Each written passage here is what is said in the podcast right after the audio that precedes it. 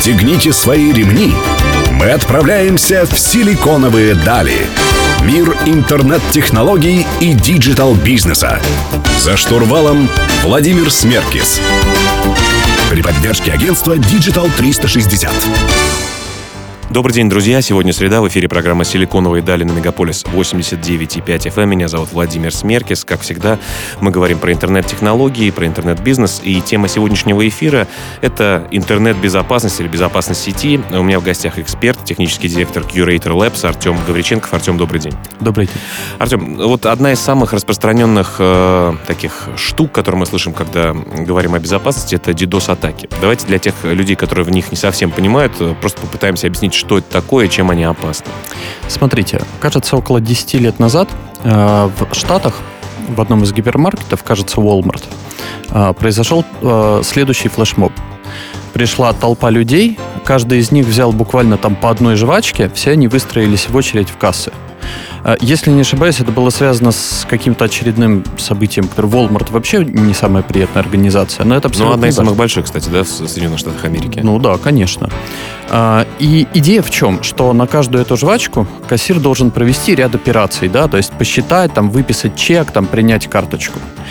Эти накладные расходы ему приходится делать на каждый доллар, да, и подобные штуки просто не окупаются. В интернете с сайтами то же самое. На каждый запрос, на каждого человека, пользователя, который в него заходит, есть накладные расходы. Запрос мы понимаем, что человек заходит на сайт, соответственно, сайт должен показать какой-то текст, какую-то картинку и произвести какое-то действие. Или даже видео. Соответственно, когда приходит очень много людей, а в интернете невозможно отличить просто так робота от человека, поэтому может прийти много, там, сотня, 2 сотни тысяч роботов на сайт, он должен будет ответить каждому из них. При этом реальной пользы для сайта от обработки этих запросов никакой не будет. Вот это, по сути, и называется DDoS-атакой. То есть, когда много-много запросов обращаются к какому-то интернет-сервису или сайту, или видеосервису, и сайт может от этого лечь. Ну, какая вообще экономическая опасность для предпринимателей, которые владеют этими сайтами, которые являются интернет-предпринимателями? Во-первых, конечно же, любые вычислительные ресурсы ограничены. Они ограничены по памяти, по времени, по энергопотреблению, по целому ряду вещей.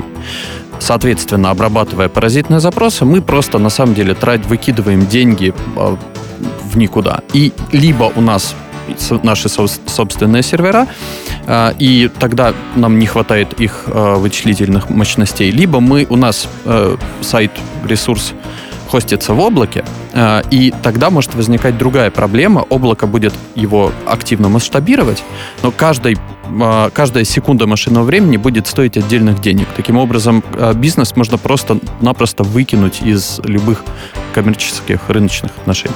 Ну, а к каким бизнесам, прежде всего, относятся такие риски? То есть, где, на какие сайты, на какие сервисы? Что это, банки, сайты агентств недвижимости или что?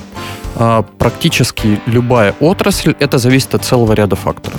Есть несколько видов, там до 10 разных видов, если смотреть с высоты птичьего полета, мотивации для злоумышленников. Это может быть и шантаж, это может быть вымогательство, да, мы понимаем.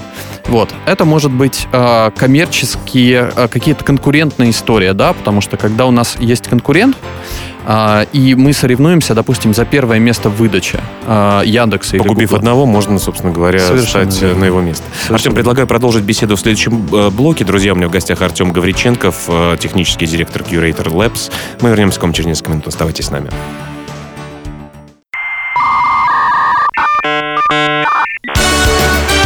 Силиконовые дали. За штурвалом Владимир Смеркис. Друзья, вы продолжаете слушать «Силиконовые дали» на Мегаполис 89,5 FM. В студии по-прежнему Владимир Смеркис. Сегодня мы говорим про интернет-безопасность с техническим директором Qrator Labs Артемом Гавриченковым. Артем, в прошлом блоке начали говорить о том, для чего злоумышленникам это нужно. То есть это шантаж, это убить конкурента. Что еще? Какие еще есть причины, почему люди занимаются DDoS-атаками? Ну, например, в последние годы активно проявляется такой вид мотивации, как либо самореклама, либо, тут тяжело провести грань, на самом деле просто получение фана. Ну, потому что это просто забавно. Упражнение для хакеров, да? Да, да, да. И, ну, и это просто, на самом деле, это то, чем можно чем-то похвастаться, да, то есть и перед заказчиками, и перед, там, конкурентами по такому же теневому бизнесу. Наработать себе такой рейтинг, да? Да, да, да, да, да, да, вот. А как, собственно говоря, вычислить людей? Ведь я так понимаю, что все анонимно, мы все знаем про закрытые сети типа Тора, все оплачивают это криптовалютами, которые тоже сложно достаточно отследить. Каким образом вычисляются такие злоумышленники и вообще вычисляются ли они? Да? То есть есть ли случаи, когда таких людей, которые занимаются DDoS-атаками, находили? Ну, случаи есть. Это хорошая новость. Это последняя хорошая новость, потому что таких случаев очень мало. В принципе, с технической точки зрения, на эту тему есть много научных работ, но это очень тяжело расследовать. В основном это именно теоретизирование. На практике, как правило, только если злоумышленник допускает какую-то серьезную ошибку, просчет. Ну, рано или поздно все попадаются, мы понимаем, да? Но... И, как правило, на таких базовых глупых ошибках, да? Ну, конечно, но мы люди. Люди в любом случае допускают ошибки. Вопрос там, в какой момент это произойдет. Собственно, абсолютное большинство там каких-то успешных расследований, оно выглядит как сбор данных, вот крупица за крупицей, значит, вот курица по зернышку на протяжении там 5 или 7 лет, и только там через 7 лет, допустим, человек прокалывается, и автоматически к нему долетают все предыдущие цели. Ну а насколько жестоко наказание к таким людям? Ведь это просто посылка огромного количества трафика или запросов там, к сервису, да? Вроде бы ничего не украл. Да, аптайма сайта, то есть возможность сайта работать, нету. То есть доказывают ли какие-то... То есть что им вменяют? По нашему уголовному кодексу меняется создание и использование вредоносного программного обеспечения. У нас есть такая статья УК, но в абсолютном большинстве, если я не ошибаюсь, вот тех дел, в которых мы тоже принимали участие как экспертная организация, там все заканчивалось условным сроком. А на самом деле, если взять Соединенные Штаты, там ситуация немного иная. Вот недавно был случай, например, когда вот расследовали, там немного не DDoS, там был кардер, вот, но ему... Кардер — это человек, который крадет данные кредитных карточек. Да, и использует их, соответственно, потом в каких-то целях перепродает. Там, кажется, ну, то есть там больше, чем один жизненный срок. Ну да, в Штатах, конечно, получить там 200 лет заключения нередкий случай. А какие основные вещи, что нужно делать бизнесу и какого масштаба бизнесу стоит об этом на самом деле думать? Если у меня маленький интернет-магазин мебели или, я не знаю, школьных принадлежностей, нужно ли мне что-то предпринимать для того, чтобы не попасться на такой крючок хакеров? Самое смешное, что одна из самых... Долгое время у нас держался рекорд, одна из самых продолжительных атак на наших клиентов была на магазин кедровых бочек. Знаете, вот продают кедровые бочки для засолки или, я не знаю, для чего-то. Рынок маленький, на нем там 4 магазина.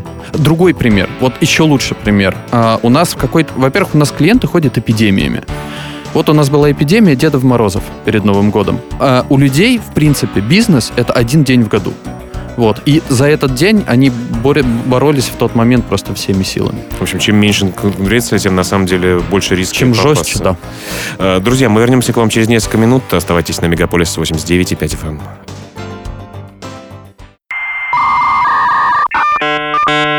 FM. Силиконовые дали. За штурвалом Владимир Смеркис. Друзья, вы продолжаете слушать «Силиконовые дали». Сегодня у меня в гостях технический директор Qrator Labs Артем Гавриченков. Меня зовут Владимир Смеркис. Сегодня мы говорим про кибербезопасность. Артем, в прошлом блоке начали говорить о том, что даже маленьким бизнесам как раз-таки, может быть, даже и больше грозит DDoS-атаки, например. А что стоит предпринять? Да, вот об этом не успели поговорить. Что нужно бизнесу делать? Ну, первые шаги. Я, конечно, порекомендовал бы приобрести или настроить защиту, но мы понимаем, что в большинстве случаев на это либо нет денег, либо времени, либо еще чего-то. Но в первую очередь, особенно если мы говорим про малый бизнес, в первую очередь просто потратить полдня, день, подготовить себе план действия в случае чего, изучить предметную область и понять, что мы будем делать, если оно произойдет. Повесить его в красную рамочку и придерживаться этого плана. А где этот чек-лист найти? Вот, как правило, если у меня маленький интернет-магазин, я просто фрилансер заказал за 35 тысяч рублей сайт, заплатил еще 10 тысяч рублей в месяц за контекстную рекламу и вообще о безопасности даже не думаю. В принципе, в СМИ и на онлайн-ресурсах, таких как Хабра-Хабр, например, был целый ряд статей, посвященных тому, как ставить защиту сайт, б, делать это так, чтобы никаких хвостов из него дальше не торчало. Вот, но это, опять же, немного вопрос там к предметной области. Может быть, тому же, кто разрабатывал этот сайт, можно в качестве дополнительного, так сказать, бонуса задать еще пару вопросов найти. В общем, друзья, если вы отращиваете белую бороду и собираетесь быть Дедом Морозом, не стоит не задумываться о кибербезопасности. Почитайте литературу, интернет достаточно широк и богат на эту тему, поэтому самообразовывайтесь. Скажите, пожалуйста, Артем, как сейчас вообще хакерский мир выглядит? Вот сейчас начнем в этом блоке говорить, в следующем продолжим. Что он из себя сейчас представляет? Как он видоизменился за последние там, 15 лет? Ну, за 15 лет многое произошло, конечно. Ну, по большому счету, сами техники, они были сформированы достаточно давно, и то, что мы видим, это там многократная итерация одних и тех же методик. В принципе, что методы защиты, что методы нападения, они были придуманы десятки лет назад.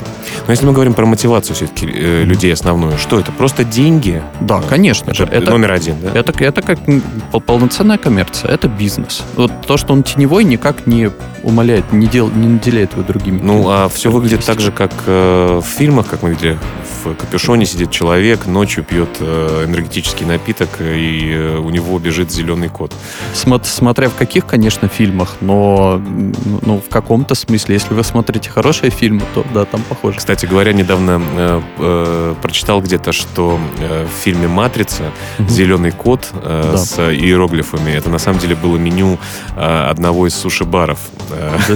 Да, вообще в «Матрице» на самом деле очень хорошо подошли к этому инвентарю, там порой действительно реальная утилита использовалась. Но сейчас люди эти стали более организованными, их сложнее найти, или в принципе все то же самое. Есть молодые программисты, которые экспериментируют, потому что тот же журнал «Хакер», я помню, который помогал защитить людей, якобы, да, и писал о том, что вот как стоит защититься, чтобы не взломали твой модем или не украли у тебя доступ в интернет, фактически образовывал хакера.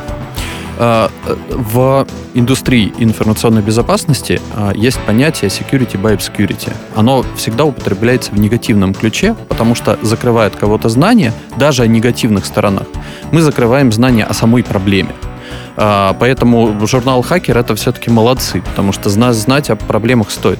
Дмитрию, моему товарищу, большой привет, который руководит журналом «Хакер» все эти годы. Артем, предлагаю вернуться к обсуждению тем кибербезопасности в следующем блоке. Друзья, вы слушаете «Силиконовые дали», не переключайтесь.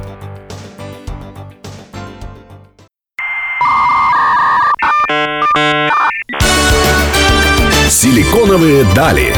За штурвалом Владимир Смеркис. Друзья, продолжайте слушать «Силиконовые дали». Сегодня у меня в гостях технический директор Qrator Labs Артем Гавриченков. Мы говорим про кибербезопасность. Артем, мобильные устройства, да, фактически уже такие достаточно мощные компьютеры в руках каждого человека. Они дешевеют, они появляются у всех. Я помню мой любимый сериал «Силиконовая долина», когда они сидели в зале, и вот при помощи мобильных устройств они сделали такой сеть, не блокчейн, сеть, да, ботнет. Все там у них перегрелось и взорвалось. Отлично. Вот насколько, да, тоже очень люблю, это видно даже по афише наших программ, насколько сейчас мобильные устройства активно используются не мошенниками, а хакерами для того, чтобы делать кому-то плохо.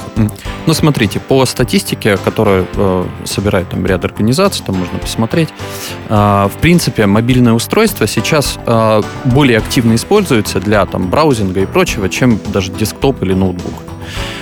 И естественно, что они являются одной из первоочередных целей. И на сегодняшний день, например, там целый ряд банков уже просто не доверяет мобильным приложениям, их собственным, потому что они работают в недоверенной среде.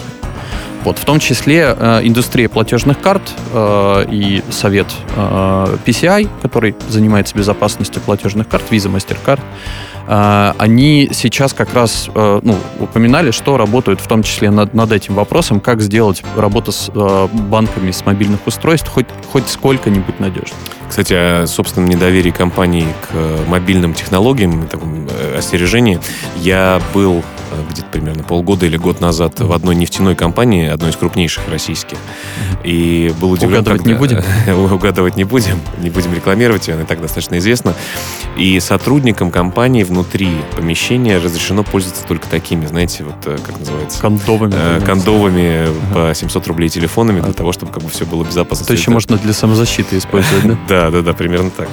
В общем, достаточно это интересно. Ну, можно поверить, потому что если сотрудники этой компании будут пользоваться там копеечными смартфонами, понятно, что без смартфона никуда, и приходится брать вот как бы его на все деньги, которые есть, но если этих денег всего там 5000 рублей, то финальный продукт, конечно, рано или либо будет небезопасен с момента покупки, либо через некоторое время в нем найдется очень много. Ну а правда ли, что все-таки есть такой миф, или развитие его, если это миф, что телефоны яблочной компании как-то более защищены, чем телефоны компании с зеленым человечком? Знаете, в общем случае я бы сказал, что это правда, по той причине, что телефоны на андроиде делает целый ряд производителей. Оставляют дырки, да? Тут даже вопрос не в том, что они оставляют их сознательно, но они появляются со временем, их находят со временем, а телефоны зачастую перестают обновляться уже там через полгода-год. И через год, соответственно, в них уже находится целый ряд проблем. Вот несколько советов, чего стоит остерегаться простым пользователям мобильных телефонов для того, чтобы не стать частью мошеннической цепи. Я бы сказал, не доверять в том числе самому телефону и системе его вот этих вот разрешений, да, вот камере, к памяти. Вот. Она в андроиде немного устарела, скажем так, мягко говоря. Вот, поэтому в любом случае не только не ставить приложения из недоверенных источников, но даже и к приложениям из Google Play относиться с очень-очень высокой настороженности и каждый раз перед установкой думать, а действительно ли мне нужен этот виджет погоды или вот эти вот смешные картинки. Или когда часто мы нажимаем «да», когда высвечивается огромное количество диалоговых окон, все-таки подумать, что чему вы говорите «да», потому что это достаточно опасно. Научиться по умолчанию отвечать «нет». 100%. Друзья, мы говорим про интернет-безопасность с Артемом Гавриченковым. Меня зовут Владимир Смеркис. Мы вернемся к вам через несколько минут. Оставайтесь с нами.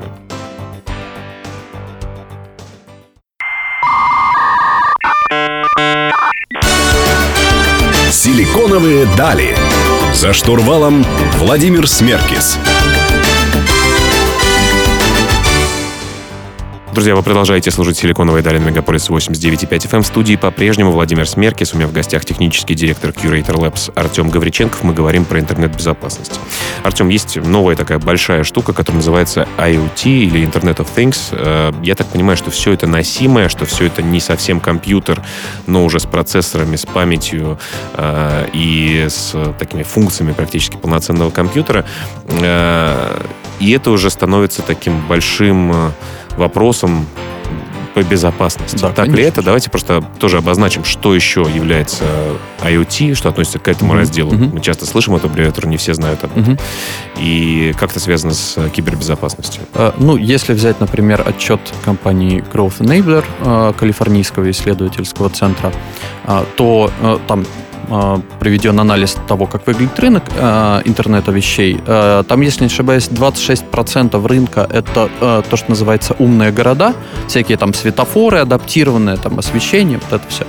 Значит, еще 24% — это то, что называется Connected Health, всевозможные там кардиостимуляторы, измерители давления и так далее. И 14% — это умные дома.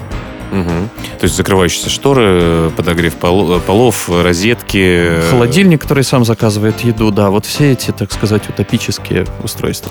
Ну, утопические, но классно же это выглядит, на самом деле. Все мы хотим этим пользоваться. Мы вообще сами создаем себе такую среду небезопасную достаточно.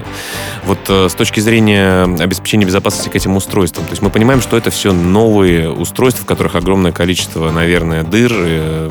И что с ними делать? Вот у меня, кстати, был какое-то количество времени назад, может быть, полгода, специалист тоже по интернет-безопасности и рассказывал истории про взлом кардиостимуляторов. Вы вне эфира рассказали про инсулиновые помпы. Да. Ну, это же прям целый ужас, если это какие-то... Выглядит, правда, как сценарий фильма ужасов, да? Потому что, в принципе, человек заходит, допустим, в вагон метро, нажимает кнопку, и если там есть кто-то с кардиостимулятором, ему моментально становится плохо. Ну, на самом деле, в реальности такие инциденты все-таки происходят достаточно редко, но, в принципе, это подсвечивает действительно серьезную проблему. Все эти устройства, они маленькие. У них, опять же, есть требования по тепловыделению, энергопотреблению и по вычислительным ресурсам, и поэтому их разработчики экономят буквально на всем, в том числе на рабочей группе по интернету вещей в Райпе, вот в Амстердаме в октябре. Вот, в том числе обсуждались различные подходы к решению этой проблемы, поскольку в встраиваемых устройствах код внутренний, да, написанный, исходный, он должен быть настолько упрощен, насколько это возможно. А для безопасности, наоборот, как правило, нужно как можно больше проверок всевозможных, да, что замедляет работу и... Ну, здесь такой вопрос о двух концах. То есть мы, с одной стороны, хотим, чтобы все быстро работало и быстрее обрабатывалось, а с другой стороны, должны обезопаситься. Да, есть такое вот английское слово «трейд-офф», у которого не существует нормального перевода на русский. Да, нужно что-то выбрать, точнее, нужно найти баланс некий, да. Вот, и этот баланс сейчас в интернете вещей находится все-таки не в сторону безопасности. Потому что я помню даже, когда у меня появился первый компьютер 286-й, и там какие-то уже начали... В каком году? Ну, очень давно, сейчас не вспомню точно. И когда уже появлялись первые антивирусы, я как-то его сносил, потому что загружался там не 20 минут, как обычно, а там 35. И для того, чтобы поиграть в Wolfenstein 3D, как бы это, конечно, было для молодого очень человека, для ребенка, конечно, долго. В общем, друзья, надо делать выбор в ту или иную сторону. Напомню, у меня в гостях технический директор Qrator Labs Артем Гавриченков. Меня зовут Владимир Смеркис, вы слушаете «Силиконовые дали». Не переключайтесь, мы вернемся к вам через несколько минут.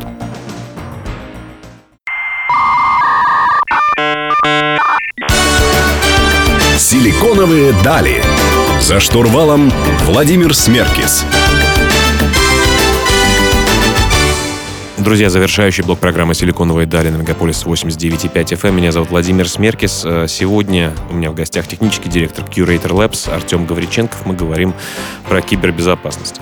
Артем, ну, в завершающем блоке хотелось бы поговорить немножко про будущее и подытожить то, о чем мы говорили во всем нашем эфире. Что происходит вообще с индустрией безопасности? Становится ли мир менее опасным или, наоборот, становится все больше угроз, потому что у нас количество гаджетов и зависимости, и сетей вообще, которые нас окружают, и устройств очень сильно растет. Вот как вы смотрите, как эксперт-профессионал на эту тему? Знаете, это вот как когда человек идет, да, он не может не переставить левую ногу и потом не переставить правую, не может скакать все время на одной ноге. То есть и защита, и нападение, они идут, в принципе, нога в ногу, и, но хорошей новостью является то, что защита на данный момент и безопасность, они успевают. Вот, то есть последние разработанные протоколы там, шифрования, криптографии и разрабатываемые до сих пор с инженерным советом интернета и другими организациями, они во главу угла ставят именно приватность, конфиденциальность, надежность коммуникаций.